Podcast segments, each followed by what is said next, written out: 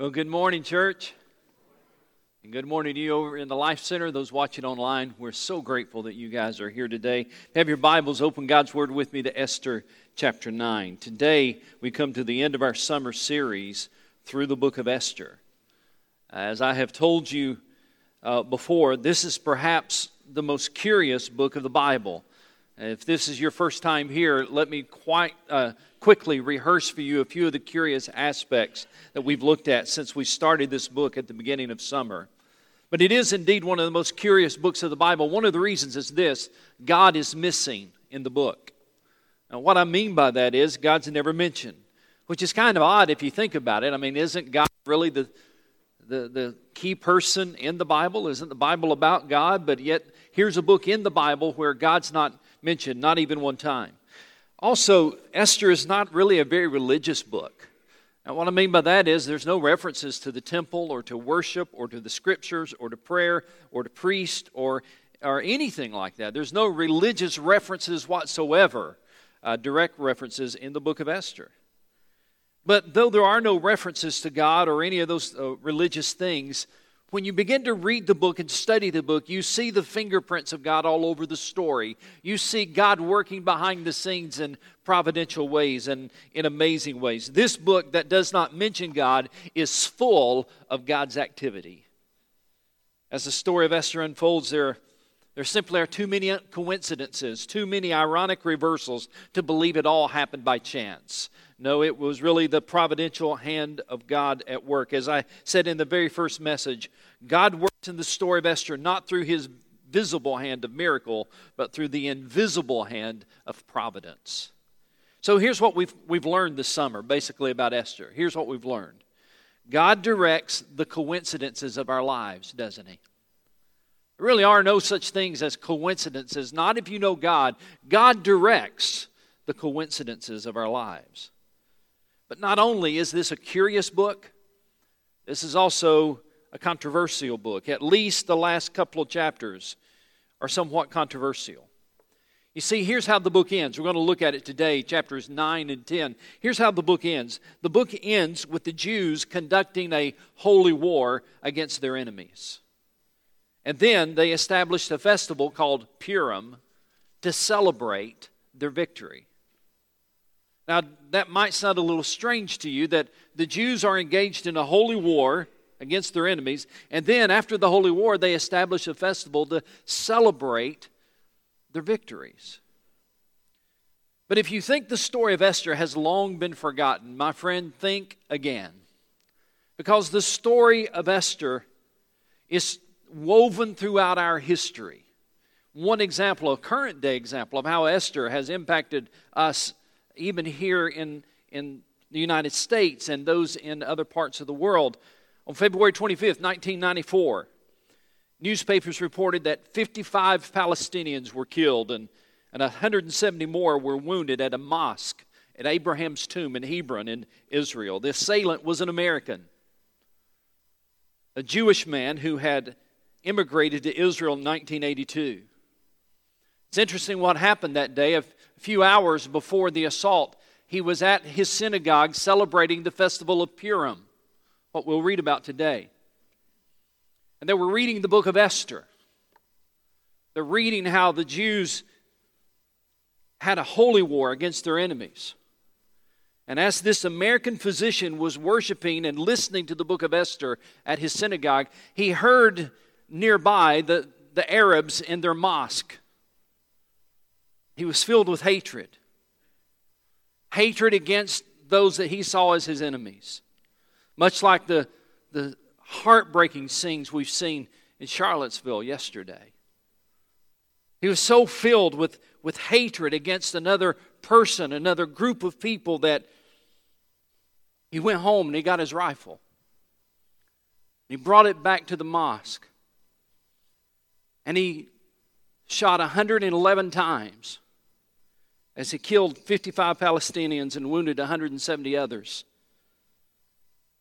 He decided to launch his own holy war against what he perceived to be his enemies.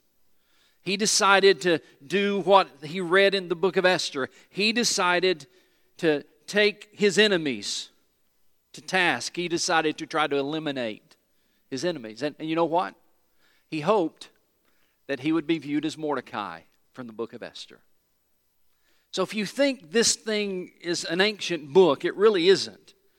The last two chapters in Esther are, are controversial and yet extremely relevant to our society today. It begins, the first verse in chapter 9 says it all. On the 13th day of the 12th month, the month of Adar, the edict commanded by the king was to be carried out. On this day, the enemies of the Jews had hoped to overpower them, but now the tables were turned and the Jews got the upper hand over those who hated them. This was the anticipated day, wasn't it? This was the dreaded day we've read about for several chapters now when the edict of Haman was to be carried out. This was the day that they had anticipated. But it was also the same day that Mordecai's edict was to be carried out, allowing the Jews to, to defend themselves. And here's what it says in verse 1 On this day, the enemies of the Jews had hoped to overpower them. Those harboring anti Semitic sentiments were eager, they were ready for slaughter. They had been waiting on this day. Do you remember for how long? How long had they, had they been waiting? The enemy's been waiting for this day. 11 months. When Haman first issued the edict, 11 months passed. They cast the pur, decided what day it would be, the 13th day of Adar. So they were waiting for 11 months to carry out this day. Finally, the anticipated day was here. And now they were going to have the opportunity to slaughter the Jews. And notice what it says in verse 1. But now the tables were turned. You might want to write this in your Bibles, in the, in the column of your Bible. The opposite happened. Remember that phrase. The opposite happened. The enemies of the Jews were intent on slaughtering them on this particular day, but now the tables were turned. Now the opposite happened. Suddenly, on this day, the power shifted. The Jews were given the green light to defend themselves, and suddenly the, the tables were turned against their enemies. Read verse 2. The Jews assembled in their cities and all the provinces of King Xerxes to attack those seeking their destruction. No one could stand against them because the people of all the other nationalities were afraid of them. Now remember, this it wasn't the Jews who declared war on the Gentiles, it was the Gentiles who had declared war on the Jews. And the Bible says here that nobody could stand against them. That is, that there was no group who could successfully uh, stand against them. All of those groups that hated the Jews were defeated. Verse 3. Keep reading. And all the nobles and the the satraps and the governors and the king's administrators helped the Jews because of fear of Mordecai had seized them. Mordecai was prominent in the palace. His reputation spread throughout the provinces, and he became more and more powerful. Now, here's, here's what this verses, these verses are talking about. Faced with two competing edicts, the government officials decide to go with Mordecai. They had the edict of Haman that said the Jews should be exterminated on this, this particular day. They also had the, the edict of Mordecai that said that the Jews could defend themselves on that particular day. And faced with those two edicts, guess what? The leaders of the government said, you know what? I think we'll, we better go with Mordecai. One of the reasons, Haman's already dead, right? So they say, well, look, it, the wise thing to do, the political thing to do, the wise political move would be to put our weight behind Mordecai. It would be to support him. And that's what happened. It was a smart move. Now Mordecai wears the king's ring and he gains more and more political power. Verse 5. The Jews struck down all their enemies with the sword, killing and destroying them, and they did what they pleased to those who hated them. In verse 5, we see the first explicit statement regarding the holy war that the Jews engaged in. Although they took offensive action, they did so from a defensive necessity. You see, large groups within the Persian Empire were committed to their destruction. So read it again. The Jews struck down all their enemies with the sword, killing and destroying them, and they did what they pleased to those who hated them. Now, I want you to notice some things about about this holy war, if you will. Write these down if you're taking notes. These are important points to remember. First of all, the Jews were attacking only their enemies. It says those who hated them. It was number two, it was confined to a particular day, the 13th day of Adar. Number three, did you notice that only men are mentioned here? That only the men were killed? Remember that the edict that Mordecai had put out was, was a duplicate of what Haman had put out. And so the Jews had permission to kill everyone men, women, and children. And we talked about that awful stuff last week. But they had permission to kill everyone, including the women and children. But apparently they did not. Apparently they spared the women and children. You see, their goal was simply to rid themselves of their enemies, not to slaughter everyone. They apparently showed mercy that Haman never would have. Now, you say, well, Pastor, what's this phrase? It says they did what they pleased. Look at it again, verse 5. The Jews struck down all their enemies with the sword, killing and destroying them, and did what they pleased to those who hated them. What, what, does that doesn't sound very good? That they did what they pleased to those who hated them. It simply means that no one could stop them. They did what they pleased. No one could oppose them. They, they had the backing of Mordecai's edict, the, if you will, the backing of the Persian king, and, it, and also they had what appeared to be perhaps divine assistance. No one could stop them. They did what they pleased, is what that means. Verse 6. Now, I want you to dig in with me here. In the citadel of Susa, the Jews killed and destroyed 500 men. The report that in the citadel of Susa, the Jews killed 500 men shows how deeply the Jewish hatred had spread. It shows how many people in the city of, of Susa had hated the Jews, how that poison of hatred had spread into the city against the Jews. It just shows how many people were against them. Verse 7. They also killed, and now, if you want to start in verse 7 and, and in verse 8, if you want to go ahead and pronounce those names for me, I would appreciate it. Verse 7 and 8, here's what they did. They, they killed the sons of Haman. We're going to you can see the names listed. Verse 10, it says, The ten sons of Haman, sons of Hammedatha, the enemy of the Jews, but they did not lay their hands on the plunder. It's likely that the ten sons of Haman were perhaps planning an attack to, to avenge their father's death by killing Mordecai. So the ten sons of Haman were included in the enemies, uh, among the enemies, and they were killed as well. But pay close attention to verse, the, verse 10, how it ends. But they did not lay their hands on the plunder. Everybody, look right here. I want to show you something. And over in the Life Center, I want to make sure you see this. The author is careful to say three different times in this story that the Jews did not lay their hands on the plunder. Verse 10, verse 15, verse 16. Three different, I've told you before, if you've been here at any time at all, that when something is repeated in Scripture, in verse after verse, that that is a red flag where God's saying, This is very, very important. You need to remember this. You need to see this. You need to understand this. So three times in this brief story in chapter 9, we're told that they did not lay their hands on the plunder. Verse 10, verse 15, verse 16. Mordecai's decree allowed them to take the plunder. If you go back and look in chapter 8, it allowed them to take the plunder of their enemies, but they did not take the plunder. And the question would be why? Why did they take the, the property of their enemies when they were allowed to do so? Everybody, listen, I'll tell you why. They were not after wealth, they wanted only to protect themselves. And they wanted to finish what Saul had failed to do 500 years earlier when he fought the Amalekites, the enemies of God's people. You see, this wasn't just a war, this was a holy war. A holy war where God's people were taking a stand against God's enemies, where God's people were the agents, if you will, of God's wrath against his enemies. And so we read in verse 11, follow closely as I read. The number of those slain in the citadel of Susa was reported to the king that same day. And the king said to Queen Esther, The Jews have killed and destroyed 500 men and the ten sons of Haman in the citadel of Susa.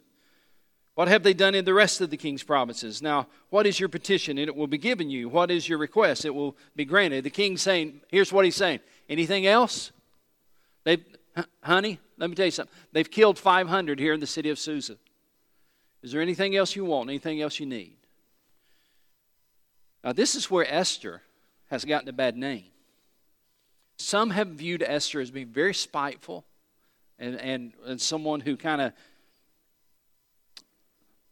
kind of went overboard, if you will. I, I don't believe that's the case, but this is where they get that idea. Verse 13 If it pleases the king, Esther answered, Give the Jews in Susa permission to carry out this day's edict tomorrow also. And let Haman's ten sons be hanged on the gallows. Now, they were already dead. Why are we going to hang them on the gallows if they're already dead? It was not to kill them, it was to display them, to display their corpses, to make a statement. Verse 14 So the king commanded that this be done. An edict was issued in Susa, and they hanged the ten sons of Haman. The Jews in Susa came together on the 14th day of the month of Adar, put to death in Susa 300 men, but they did not lay their hands on the plunder. Many scholars have debated why did Esther say, We need one more day? Just give us one more day. We need to attack. Well, here's what I want you to notice. Would you notice where they were going to attack? They were going to attack only in the city of Susa. She did not say, Give us one more day so that we can continue to kill all over the, the provinces, the 127 provinces of the Persian Empire. Didn't say that. She said, We just need one more day here in Susa. Apparently, there were some enemies there that had, had gotten away, that had escaped, and, and she knew about them. She knew where they were, or had gotten word, gotten intel, if you will, about it. And now she's saying, There's, there's still some enemies out there that we need to deal with. Give us one more day, just here in Susa, to deal with them. And so they did. Now, this whole thing about hanging Haman's sons, that seems barbaric in our view, uh, but in ancient warfare, that was a common custom. And basically, here was the statement what these men and what their fathers stood for will never be allowed again. That's why they were hanging them, putting them up for everyone to say to, to see and to say what these men stood for, the hatred that they stood for, will never be allowed again. Can I just say, just parenthetically, I hope that we can come to the place in our country where we can say as a, as a country one day what the, the, the bigots and the racial tension that we have in our country, I hope that we can say one day, this is beyond us, this is behind us, this is over, and may it never happen again. I got a text today. I didn't mean to throw all this in here, but I just got to tell you. I've got an African American pastor who's a friend of mine. Uh, he's pastors in North Carolina. He sends me a text every Sunday morning to let me know that he's praying for me. And here was his text this morning. He said, This morning I interceded to God in your behalf. Let us continue to pray for the racial tensions in the United States. And then he quotes Galatians 3, where he says, For as many as to Christ were baptized did put on Christ. There is not here Jew or Greek. There is not here servant or free man. There is not here male or female, for all are one in Christ Jesus. Amen and amen. We need to get to that point as a nation where we can say, This is behind us. This is not of us. This is not of God. And we need to walk together. Now, uh, I kind of took a side road there for a second. Let me get back to verse 16 in verse 16. Meanwhile, the remainder of the Jews who were in the king's provinces also assembled to protect themselves and get relief from their enemies. They killed 75,000 of them, but did not lay their hands on the plunder. And this happened on the 13th day of the month of Adar. On the 14th, they rested and made it a day of feasting and joy. And the Jews in Susa, however, had assembled on the 13th and the 14th, and then on the 15th day they rested and made it a day of feasting and joy. Now you say, Pastor, what is all this about? Get your pen ready. There's two words, key words I want you to mark in your Bible. Get your pen ready. Uh, I want you to look for the word rested. They rested. Verse 17. And the reason that they rested was because of another word in verse 16, the word relief. The Jews in Persia had lived on the edge for 11 months. They had lived with anxiety and the tension of knowing that their enemy was out there and wanted to slaughter them on a particular day. They knew what the day of slaughter would be, they knew when the day of slaughter would come. And every time they looked into the faces of their daughters, they thought about that day of slaughter. When they held their wives in their arm, they thought about that day of slaughter that was coming. When, when, when they would go to worship at the synagogue, they, I'm sure, thought about that day of slaughter that was coming. Whenever they held their grandbabies in their arms, they thought about, but there's a day of slaughter coming. How in the world? And, and the tension mounted, the tension grew, the anxiety grew day after day after day as they got closer to that day of slaughter. And then the opposite happened. And when the opposite happened, suddenly you know what they experienced? Relief. Relief. And they rested. And you would too. And they celebrated. And you would too. If you had lived under the potential death sentence for 11 months and looked in the faces of your loved ones for 11 months and thought about the day of slaughter, if all of a sudden you realize that day of slaughter is no more, in fact, the tables have turned, the opposite happened, there would be relief and resting celebration. And that's what led to what the Jews now call the Feast of Purim. Let's read about it in verse 20 and following. Follow very carefully. Verse 20. Mordecai recorded these events and he sent letters to all the Jews throughout the province of the king Xerxes, near and far, and to have them celebrate annually. Have them celebrate when, church? Annually. The 14th and the 15th days of the month of Adar as the time when the Jews got relief, there's that word again, from their enemies, and as the month when their sorrow was turned into joy, this is beautiful, and their mourning into a day of celebration. In other words, they're setting aside this day so that every year they can remember. Every year they can celebrate. Every year they can, they can call to mind again how God, in, by his invisible hand of providence, turned their mourning into joy. And so here's what it says.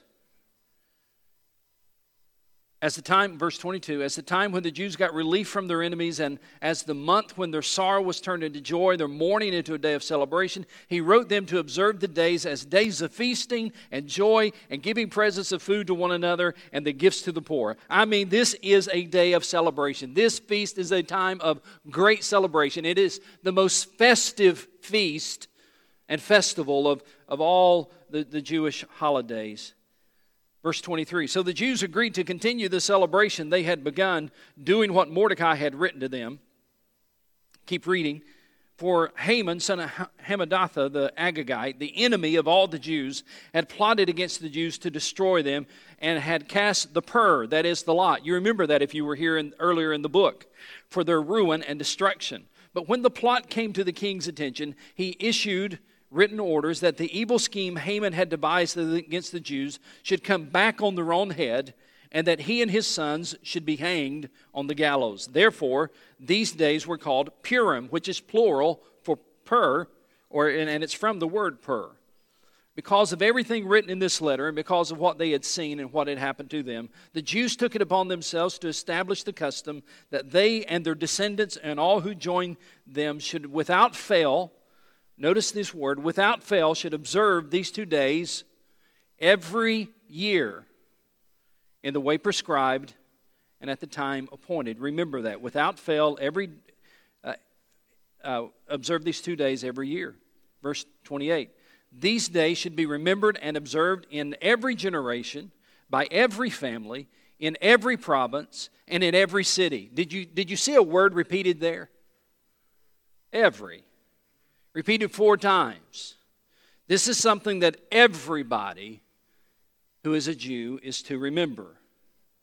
And these days of Purim should, what's that next word? Should what? Should never cease to be celebrated by the Jews. Underline that.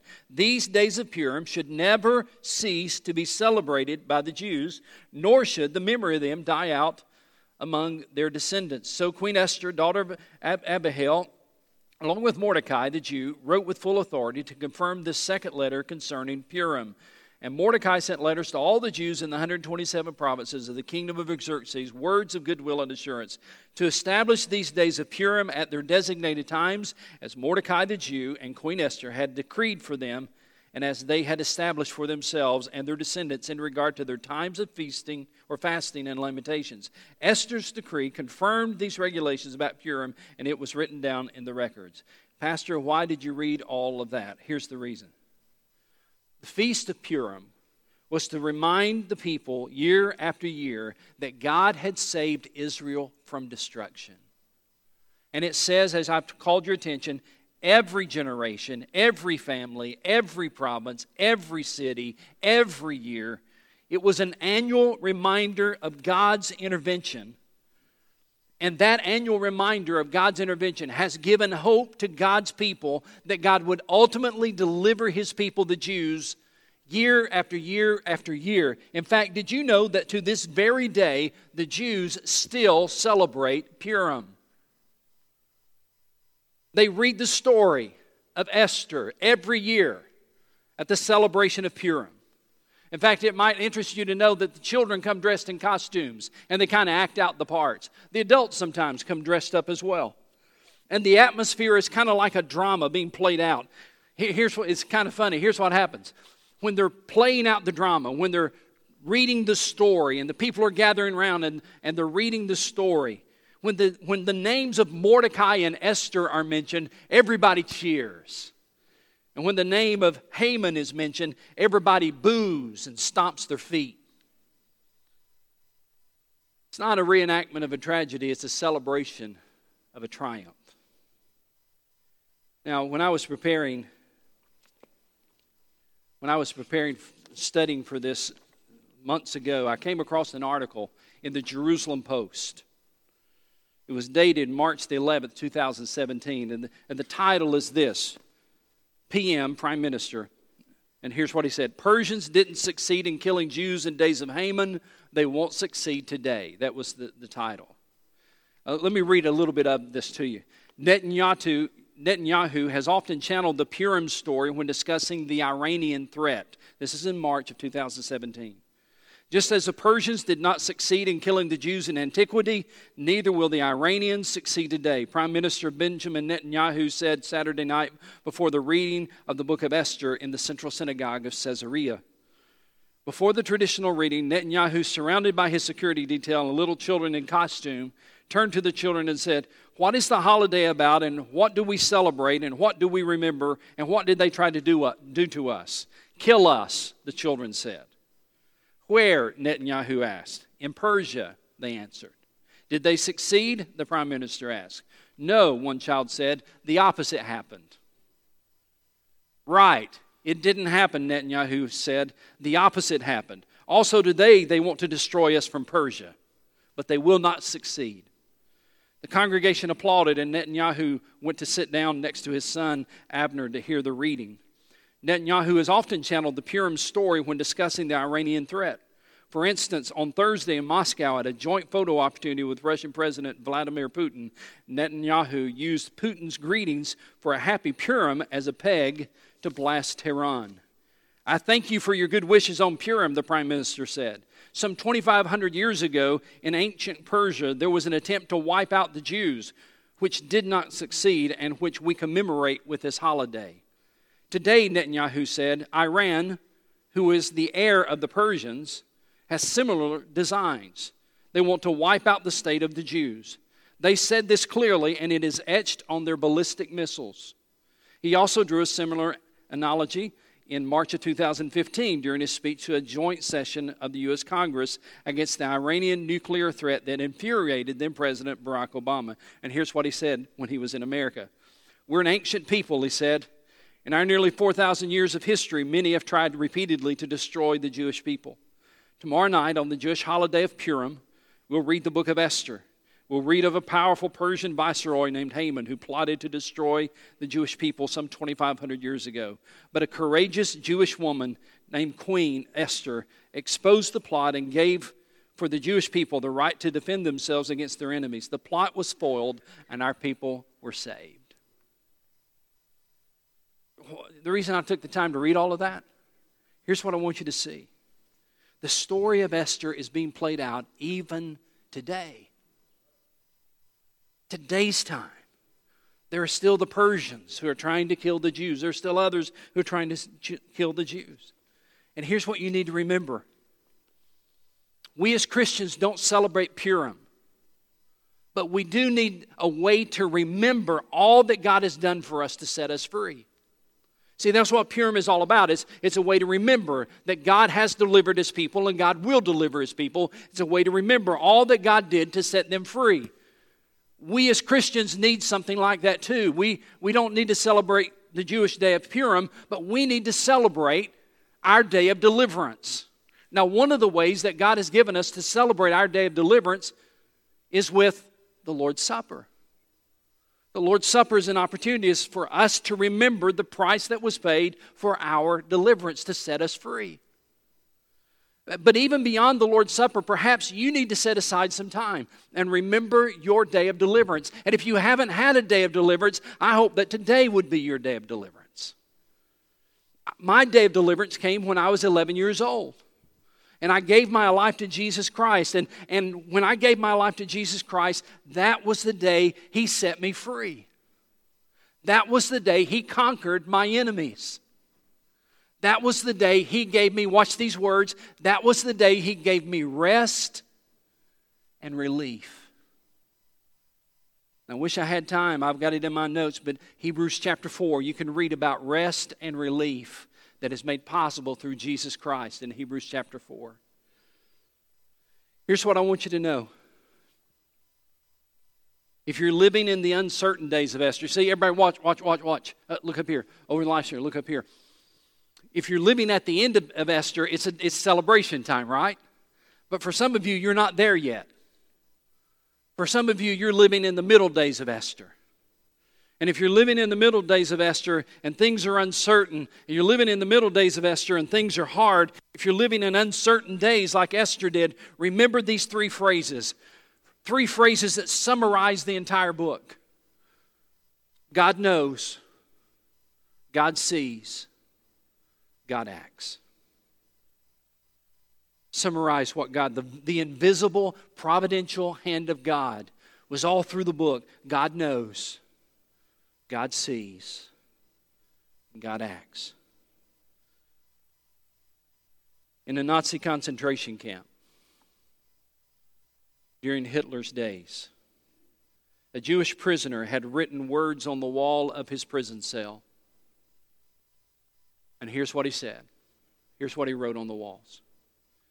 He said, I believe in the sun even when it's not shining. I believe in love even when I don't feel it. I believe in God even when He is silent.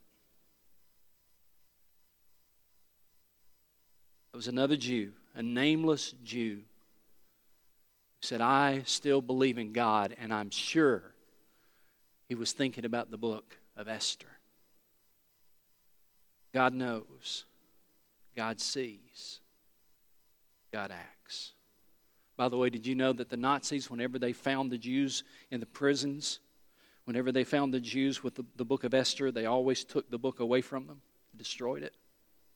And did you know that those same Jews sat down and they wrote out the story of Esther from memory when their books were stolen? Because they wanted to remember God will deliver me. Now, not all of them were saved, of course. Millions of them were, were executed.